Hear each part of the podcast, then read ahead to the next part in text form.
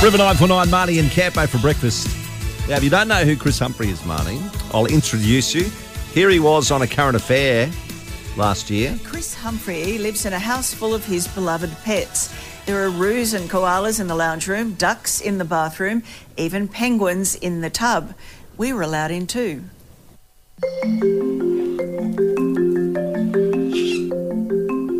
Hello.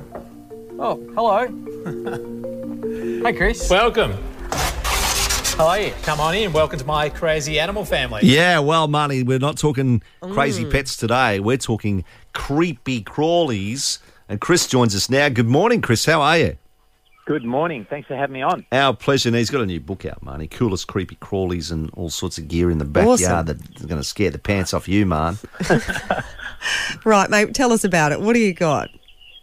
Well, you know, we're, we're focusing on invertebrates, animals without backbone. So, you know, every animal's got a job to do. Uh, you know, we don't always li- uh, like uh, bugs and creepy crawlies in their back gardens, but they don't get the pop star status of koalas and kangaroos, and they do just as important job. Very true. So, Very what, true. what would you class as a creepy crawly? Cockroaches, spiders?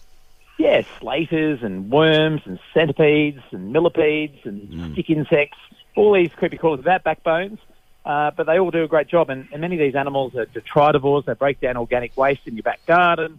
They're part of the food web. They pollinate flowers. So you know you can't just save your favourites.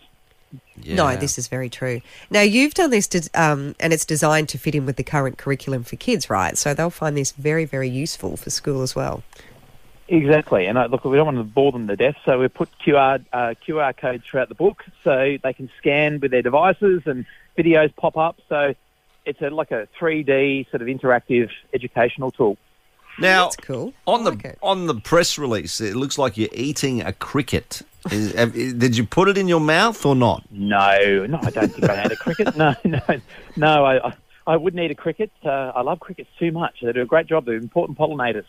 Yeah. So, Okay. You- Cool. would would a snake be classed as a creepy crawly? Nah, I don't think so. No, cre- creepy crawlies don't have backbones, so snakes are vertebrate animals. But um, yeah, look, it's it's like our workplace. You know, you, there's people in your workplace that you don't particularly like sometimes, and Yeah. even in the schoolyard. Well, that's we don't right. always like people, but we, we Yeah. need to learn to get along. There's to, people you I know with no backbone.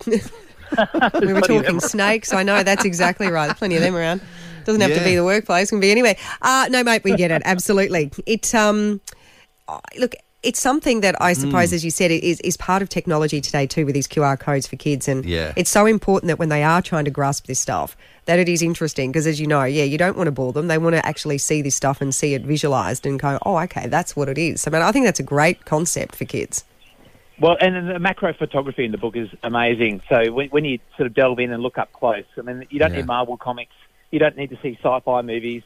They, they're living in your back garden. These amazing superheroes, these creatures that do a great job, and without them, uh, we don't have a healthy life. They're, they're like the canary in the coal mine.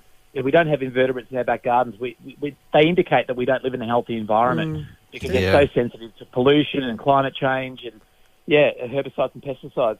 What's the creepiest crawly you've uh, come in contact with?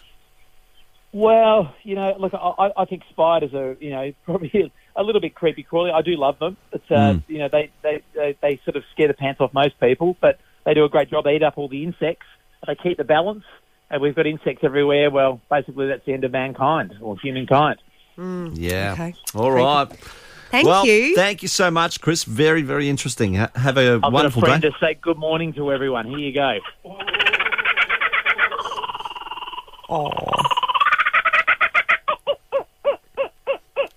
That's a good party trick, isn't it? Oh, it's Isn't that fantastic. so what's uh, gorgeous. what's the Wazoo kookaburra's this name? Chucky. Ah, Of Like a little course. puppet. Very aggressive. I love it. that's Fabulous. fantastic. Thank you so much, Chris.